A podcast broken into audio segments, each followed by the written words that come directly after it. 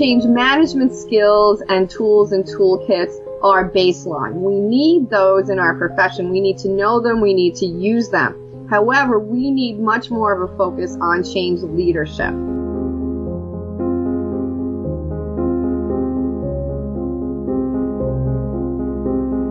But sometimes we overdo it or sometimes we miss the fact that we have these other tools in our tool bag that we should leverage in a change process that's what helps us be effective. That's a change intelligent leader.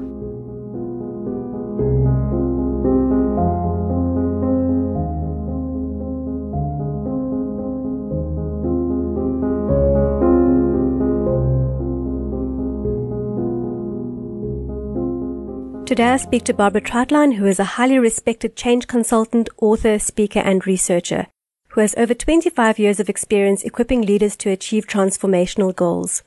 She is the author of the book Change Intelligence, where she describes how to use CQ or change intelligence to lead change that sticks. Through her company Change Catalysts, Barbara partners with all levels of leaders from CEOs to the front lines to execute mission critical initiatives. Barbara holds a PhD in organizational psychology from the University of Michigan.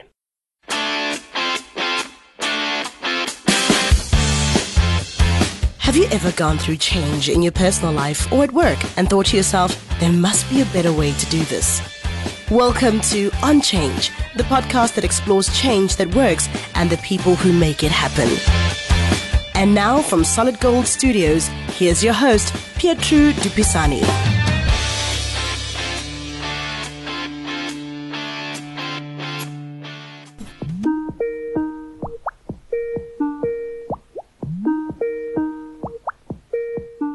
Welcome to the studio, Barbara. It's lovely to have you here. It was wonderful to meet you last year in New Orleans at the ACMP conference, and it's lovely to speak to you again.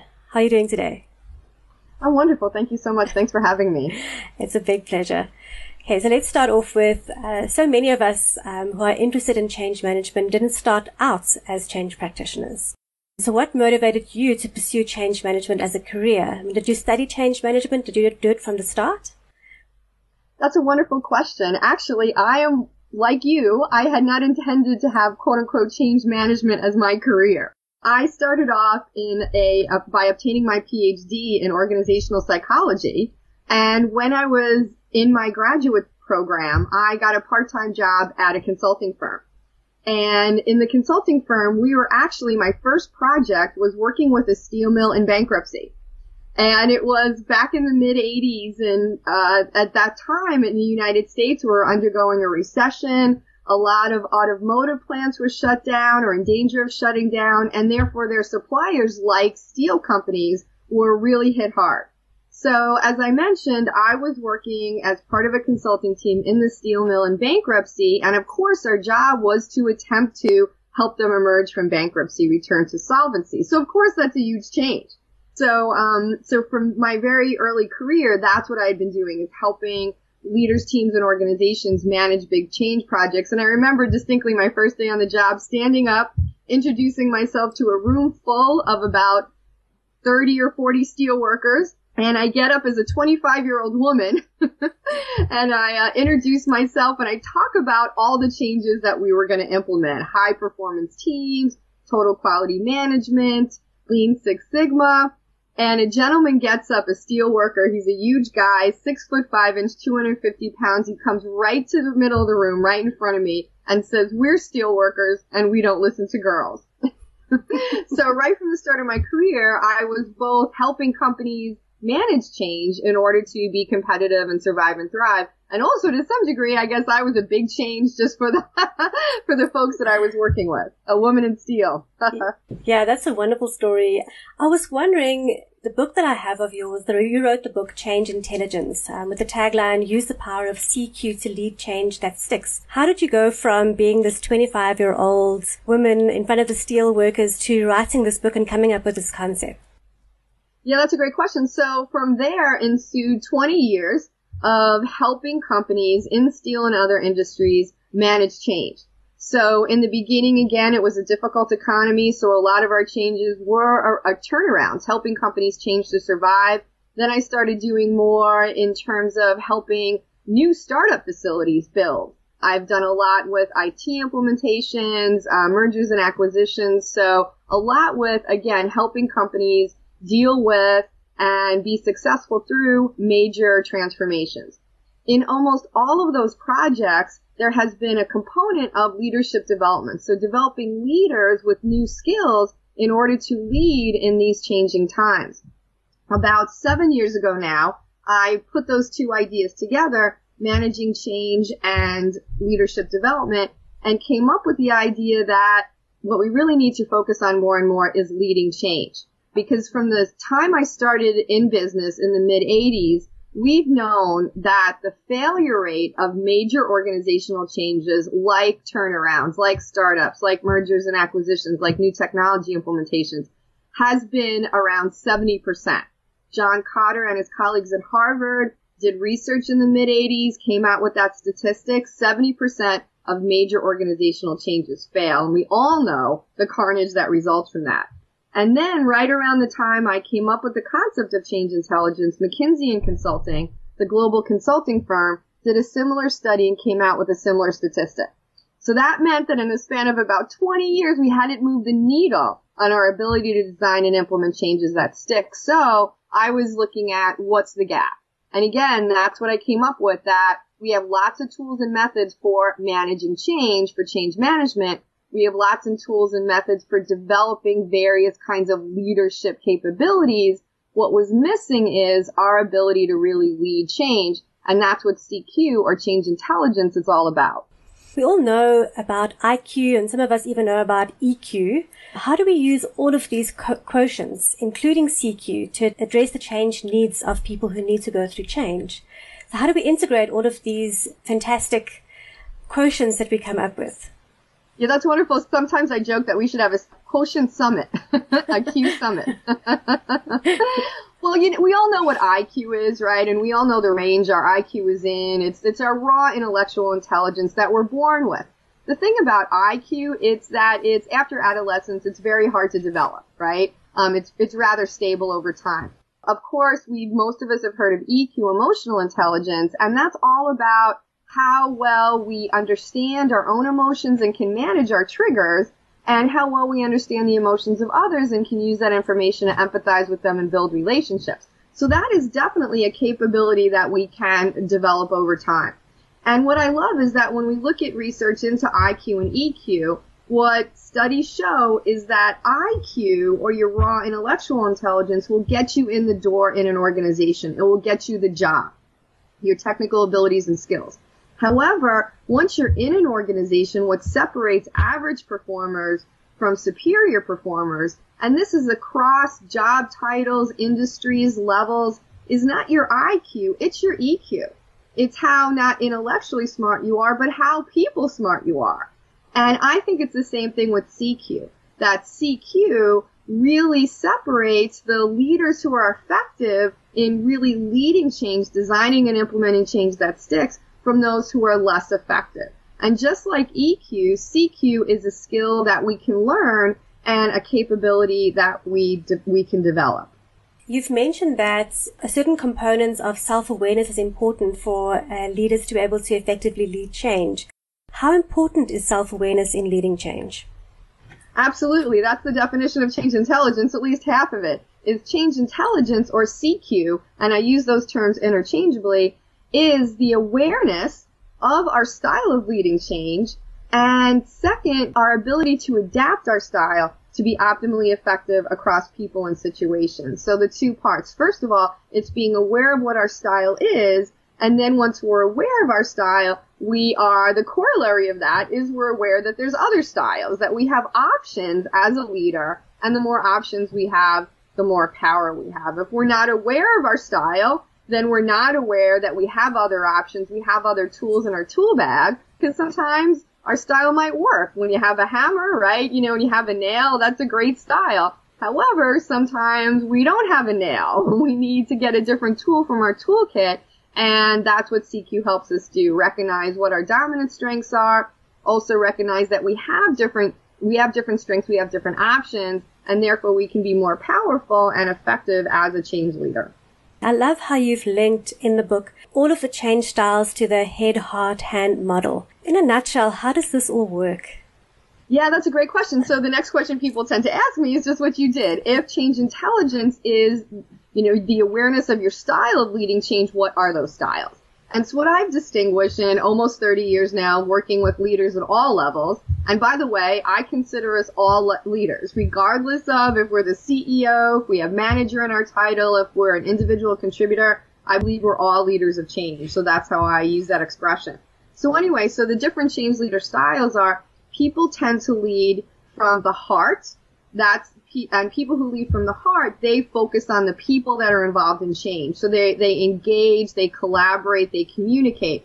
And this is a strength-based model, so that's a strength. However, sometimes a strength can be overdone. So for example, high heart leaders, sometimes they can be on the side of the bell curve that wants 90, 95% of the people on board before they move forward. And sometimes the business case, the sense of urgency might necessitate us to move faster. The second style of leading change leads from the head, and that's the style that always wants to move very quickly because what they're focused on is the purpose, is the change goal. They, they understand the business objectives and they want to move very quickly, rapidly to, to get there. They're, so therefore they're visionary, they're strategic, they focus on the big picture, they're systems thinkers. That's all great, that's a strength. But sometimes what can they drop out? Well, sometimes what they drop out is giving people the plan to get from current state to future state. And that's the third style of leading change, leading from the hands. Those are the folks who love to plan the change. They're very process oriented, detail oriented, and they like to focus on how to make this happen, how to get it done. What can they drop out? Sometimes they can focus on change by checklist and be more efficient than effective and they can get frustrated with the people that they're partnering with in change. So those are the three main styles leading from the heart, head, hands.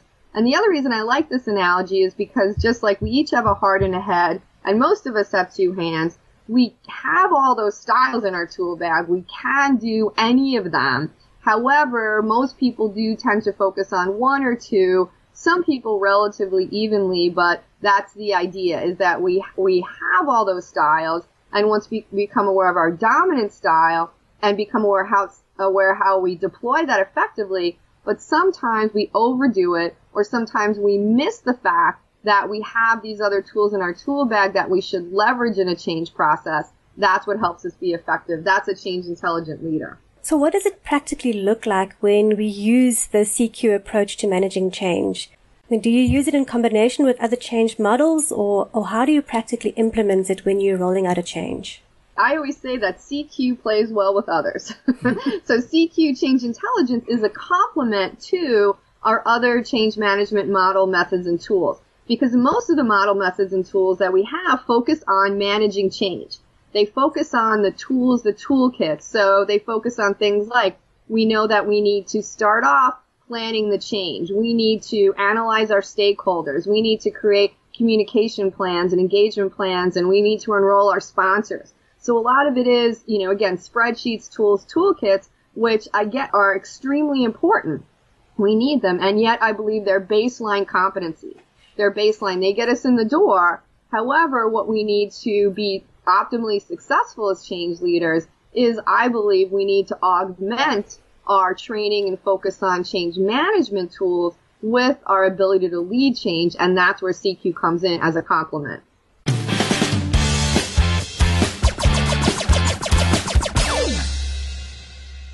Okay, I'm going to take a break right there from our normal questions. I'm going to ask you a couple of rapid fire questions. You don't have them in front of you, so don't think too much about it. First answer that pops into your head, that's what you should answer.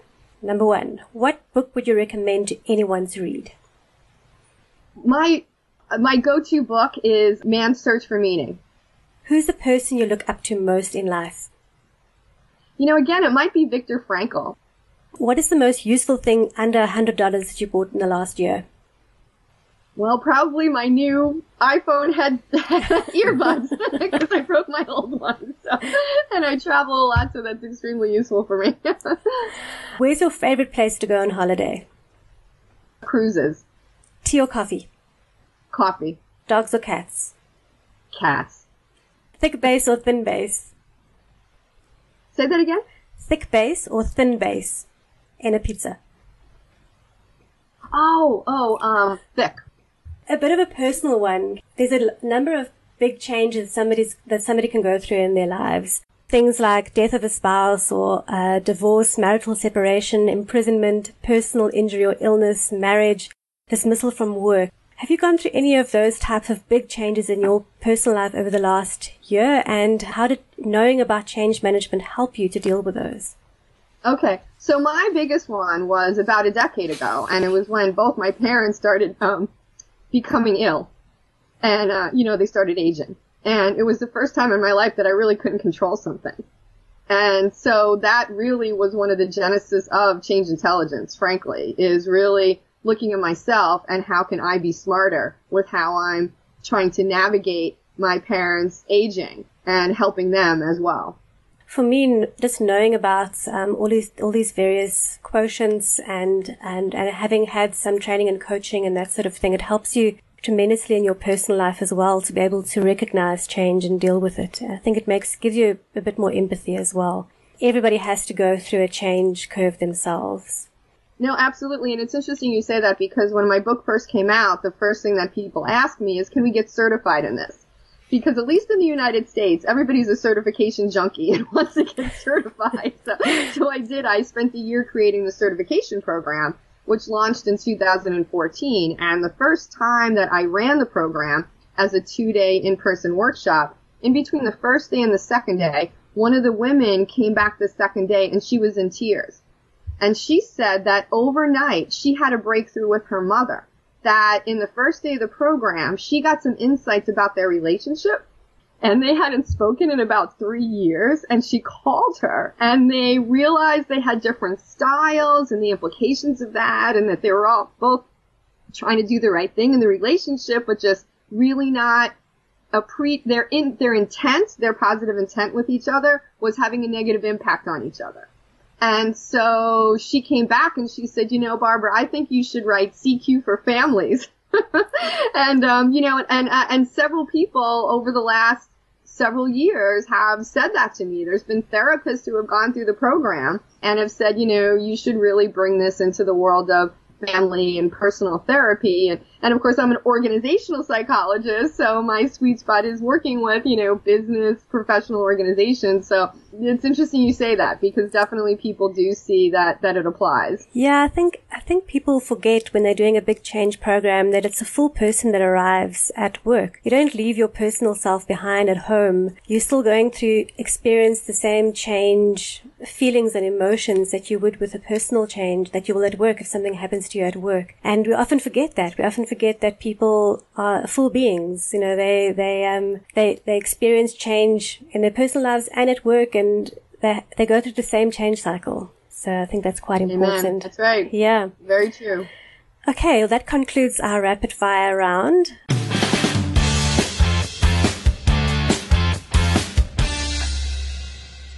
My next question is, and this is one that I really like to ask everybody because the more tools you have in your toolkit, the better. Because one of the big factors in implementing change is that people resist it. They don't want to be a part of it. Um, so what tactics do you use for people who resist change? Well, that's actually one of the bottom lines of change intelligence that I say what looks like resistance in other people is an opportunity for us as change leaders. So often I think that change leaders, people who lead change, they start off with the best intentions. They want to do the right thing for other people and their organization. However, at some point, it often starts feeling like they're pushing the string, right? They're pushing the string and they're getting what looks like and feels like resistance from other people, right? And so, uh, and what I say is that what can we control? And this is a Viktor Frankl message from Man's Search for Meaning. We can only control ourselves, our mindsets and our behaviors. So I say that when we you know, when we feel like we're starting to transition from doing something with and for others and we start feeling like we're doing something against or to or even in spite of other people, turn the mirror back on ourselves, right? And see what we can do differently as change leaders because so often what is resistance? Either people don't get it, right? They don't get the reason for the change, which is the head. So therefore as change leaders, what can we do? We can explain the change better, right? We can tell the story. Second, people don't want it.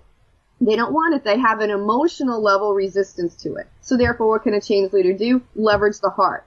Communicate, engage, listen, build trust. Or three, they might get it intellectually. They might want it emotionally, but sometimes people just can't do it behaviorally.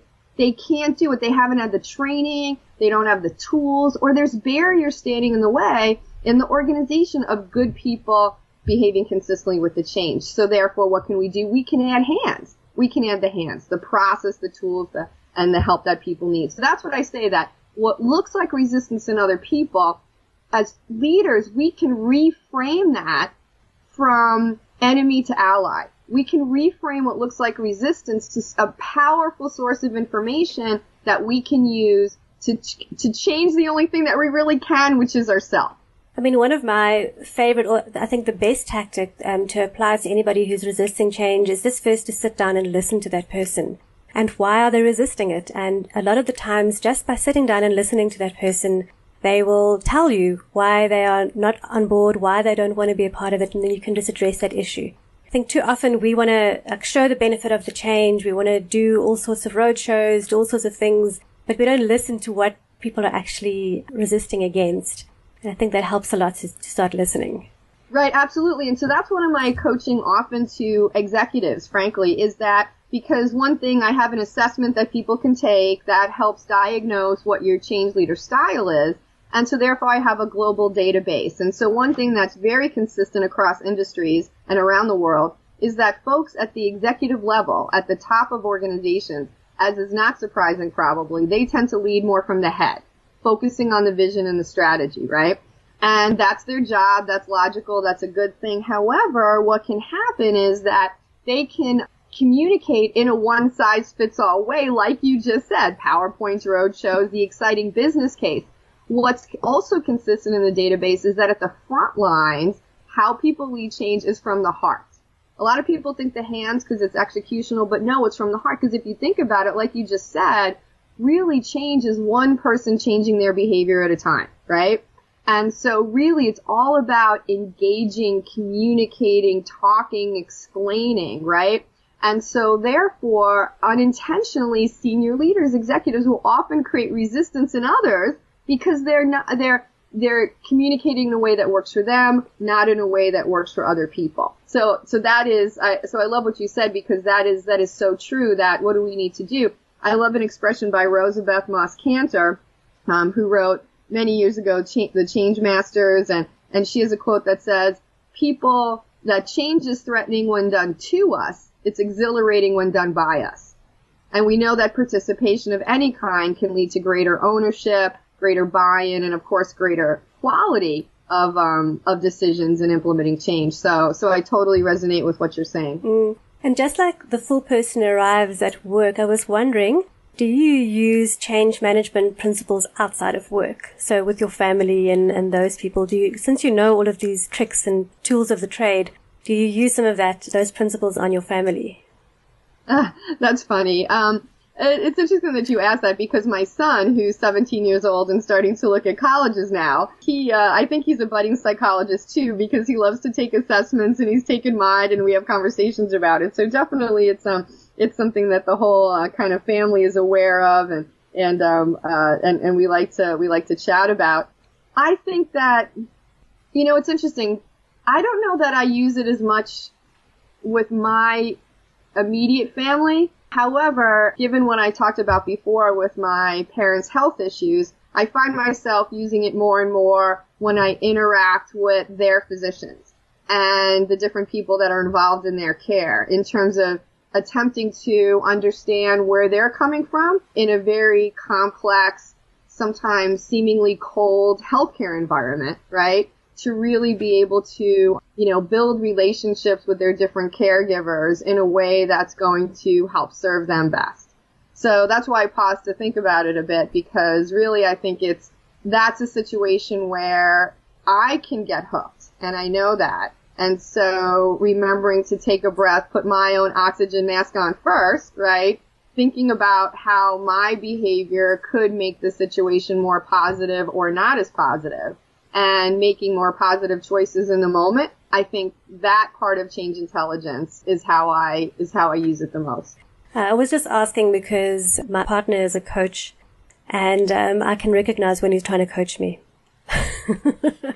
That's hilarious. Actually, I think my husband would, would appreciate more if I, uh, it's funny, early in my career when, um, uh, you know, we used to work together and I would have a training session and we'd be putting binders together late at night the day before the training session and he would, he would look through some of the hints around coaching or communicating positively or active listening and he would laugh at me and say, so you teach this, but why don't you do it? I think I think they just don't recognize that we actually are using those techniques. Um, well, there's there's a couple expressions I love too. Is that you teach what you need to learn, right? Which yeah. is hilarious and then also that every master was once a disaster. I like that one. I'm going to remember I've it. Evolved over time. so you told us that lovely story about you being a young woman in the male dominant industry, and and I'm also in the same position. I'm also in a very very male dominant industry, working in the mining industry. So how do you think we've progressed as women in the workplace? Do you think our voices are being heard more? I definitely think so. I mean, obviously we know the statistics and there's still a dearth of women at the C-suite and at the board level and it, obviously in certain types of industries women are up underrepresented, including manufacturing, heavy industry. And at the same time, um, it used to be when I started out that, you know, I was the only woman in the room and I rarely see that anymore. I definitely see that we have by numbers, we have, we have more women. Um, you know, I definitely still see examples where a woman can say the same thing as a man and the woman's, you know, input will be dismissed and people all of a sudden will think the man is a genius, right? So definitely things like that still happen. And yet I think that there's more and more recognition of some of what the bottom line research shows that when there are a higher percentage of women in the C-suite at the board level, there's better organizational outcomes overall in terms of profitability, revenue, customer satisfaction, employee retention, a lot of different metrics. And I think that people are seeing that. And I also think that, you know, there's more of a recognition. I, think in the, you know, older generation, like the baby boomers like me, I think that especially as men have seen their daughters get into the workforce and some of the struggles they've had, they see things from a different perspective talking about empathy. And I also think that, that when you look at the younger generations, they're just so much more used to diversity in all kinds of levels, right? Whether it's gender diversity, cultural diversity, sexual orientation diversity, so much more comfortable with, and just expect it. Just expect it. Um, and also, I think another dynamic that's driving some positive change is just that one of the things we know that really helps retain and promote women is how family friendly workplace practices are. And I think that a lot of the, what I see in terms of the men of the younger generation is they want the same degree of work-life balance, right? That younger women do. And I think that that's also promoting some positive changes that are going to enable women to stay in the workforce and have their voices heard throughout the course of their career. So I definitely, I definitely see a lot of positive progress and, uh, we still have a ways to go, of course. And yet I think that there, um, uh, that, that I'm seeing progress and I'm also seeing some great tools and hints and insights for women to help us get our voices heard, right? Because again, even though there's societal, organizational, institutional barriers to getting our voices heard, I think also sometimes there's an opportunity for us to look at our style and how we're enabling our voices to be heard, right? What can we do to kind of self-empower, self-advocate? And so I think there's just a lot more coaching and tools and information aware, available to build women's self-awareness up and also actionable strategies to, to be more effective. One of the things that I've been involved with myself is I'm on the Committee for Women in Mining South Africa. And um, we provide a networking platform for professional women in this very male dominated industry so that it's not, there's plenty of boys clubs out there, but there's not a lot of places where women can share and their experiences and get support from other women. So we've been arranging those types of things for them and I think it's been quite successful. And that's wonderful. And you know, and it's, there's things that guys don't even deal with that is so important, right? Like what to wear to a job site, right? I mean, I showed up for the steel mill in a skirt and heels. What a dope, right? But I didn't know, right? I mean, I had no idea. So I mean, it's just, that sounds like a silly example, but there's just, you know, um, you know, how to navigate and, um, uh, it, it, it's very important. So, so kudos to you for doing that. I'm sure that's a really valuable service for the, for the women in the network. Yeah, I really enjoy those meetings. Um, so I wanted to know, uh, are there any interesting projects you're currently working on that you can actually tell us about? Favorite project right now actually is that as I mentioned, when I first started out, I was working with a lot of steel mills in bankruptcy. And my, a few years later, I got a call to help start up a brand new steel mill. So doing it from the groundbreaking. It was a, in the cornfields in Indiana. And it was a brand new steel mill. It was a joint venture between a U.S. steel firm and a Japanese steel firm. And I worked with them for about five years on the people side of the startup. And it was, you know, if you've ever been involved in a startup or any of your listeners had, you know how exciting that is. It's just all hands on deck. It's just, it's just a thrilling process to, again, from groundbreaking to seeing the first coil of steel come off the line. So I just, it was, I learned so much and built so many great relationships. Well, about five years ago, uh, the, um, plant manager called me and the union president, both of whom were frontline guys, one an engineer, one an operator when we started it up, and said to me, Hey Barbara, a lot of the old timers like you or us are retiring and their kids were starting to work there. And they said, we want to transmit this culture that we created, which was a pretty unique culture in the steel mill, self-managed teams, right? Real partnership up and down the organization um, we want to transfer that to the new generation. And so they asked me to come back and do some work around their culture and changing generations and um and and so that's just been that's just been so exciting just to just to see an organization that you know I played a small part in helping create and that it's just surviving and thriving and that they're still so committed to you know again not just getting steel out the door but how they're working together and, you know, supporting and building the people that are making the steel. It's just so exciting. Any other projects you'd like to tell us about? So the other project I would share is actually in the healthcare industry. So something very different. And as I mentioned, I have a certification program and so organizations will bring me in to certify their internal people so they can then leverage change intelligence throughout their organization. So this particular client is a, a healthcare system that operates across the state of Ohio.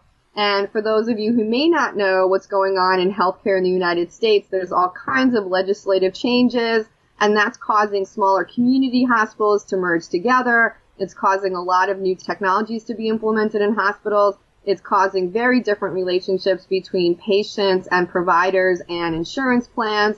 So it's just an industry that is going, undergoing massive change. So this particular client, University Hospitals, they brought me in to train all of their learning and development people in change intelligence.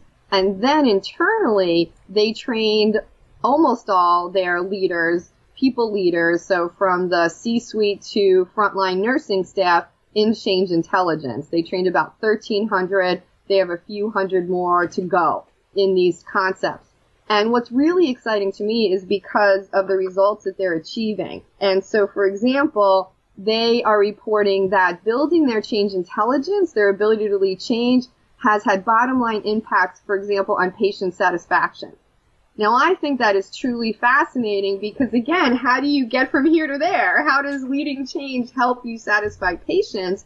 And we're exploring that more. But one thought I have on the subject is that people are just bombarded with so much change. If you're a nursing supervisor on the floor, you have to, again, integrate new processes because your hospital just got acquired. There's new technologies to be compliant with new government regulations. There's so much distractions that are keep away from patients and their families. If you can build your capacity to smooth out these changes, then that just gives you so much more bandwidth to be able to really do your core job. And also what we're hearing is that people who deal with patients and families, for example, or people who do deal with government, the lobbyists, or people who do deal with insurance agents, for example, they are able to bring this information about head hard hands together to the situation to understand how best to communicate and engage, overcome resistance or challenges with this other person so they can be more effective. So anyway, so that's a very exciting client example that um, you can download the case study from my website and it's just I think really gives an insight to what can happen when we develop a common language together. Because that's one of the biggest things they saw is that now we have a common language, a simple but powerful common language that we can really partner together to execute all these changes in addition to serving our patients and their families. Yeah, and it's all about understanding each other better, right? exactly. That's right. That empathy, right? And especially in healthcare, that is just um, enormous.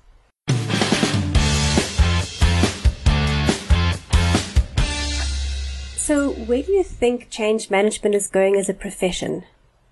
I think I see two things. One of them is that, um, actually three things. So one of them is that change management, as we know, really hasn't been considered or wasn't kind of recognized or distinguished as a profession until maybe a decade ago.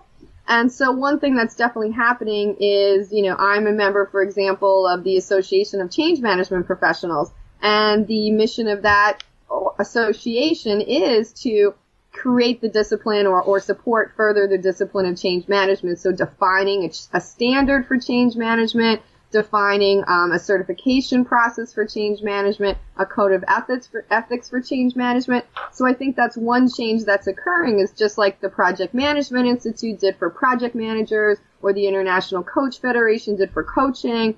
You know, we're looking at emerging as a recognizable discipline that we can actually talk about, explain.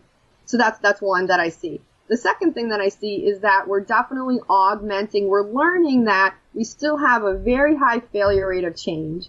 And so we're recognizing that, as I mentioned before, change management skills and tools and toolkits are baseline. We need those in our profession. We need to know them. We need to use them. However, we need much more of a focus on change leadership, on the leadership skills, competencies, capacities, that self-awareness, that building our capabilities around leading change is so mission critical. So that's two. And I think the third one is just the interdisciplinary nature of what we do. I think that, and maybe this is something I want to see versus that I'm actually seeing. I think that I know that we as change management professionals, change agents, we need to bring so many disciplines to bear. As you mentioned, people bring their emotions to work. And I think we need to understand coaching tools and strategies. Uh, so often what we do is we work in teams. I think we need team building uh, capabilities. A lot of what we do affects the structure and process of organizations. I think we need to know a lot about the organizational development world. We need to manage projects, we need to understand about project management. So I think that again, um, whether it's something that I see evolving or something that we as change agents need to be constantly aware of is continuing to develop ourselves as change agents and also remembering that we can leverage insights from allied disciplines to get the job done. That ends all of my questions that I had. Is there anything else that you'd like to, since you have the stage now, do you, is there anything else that you'd like to talk about in the change management field? Sure, I can just share one other insight from my change intelligence database that might be of interest to your listeners, and that is that when I talked about the differences by level, but when I look at the prevalence of the change leader styles overall, about 42% of change leaders lead from the heart and about 40% lead from the head only about 18% of change leaders lead primarily from the hand. And I think that has some serious implications. We know that strategy is sexy, right? so we focus on the head. There's so much research about the bottom line benefits and importance of employee engagement. So I think we know that we need to focus on the head. We know we need to focus on the heart. What gets dropped out and I think is undervalued is the hands. And I think that's one of the critical reasons we have so much failed change is because we don't take the time to implement and evaluate and sustain the change. We don't install wedges to prevent backsliding. And we really don't look at all the different tentacles of what's going on in an organization. What are all the barriers, systemic barriers in the way of really having the change stick? So I would just leave your listeners with that and, and to think about am I really, as a change agent, doing what I need to do to really effectively implement the change and really effectively enable its execution. Oh, I think those are excellent insights. Where can people find out more about and uh, your book and your company? Sure. Well, my website is changecatalysts.com. So catalyst with an S. And on my website, you can download two free chapters of my book, which again is also available on from Amazon and Barnes and Noble. There's also uh, downloadable tools like an Adapt tool that you can use. The copies of my uh, past newsletter articles, a video of a keynote on change intelligence. So, and also there's case studies that you can download about how people, teams, and organizations have leveraged change intelligence to get some powerful results. So that's what I would suggest, changecatalyst.com.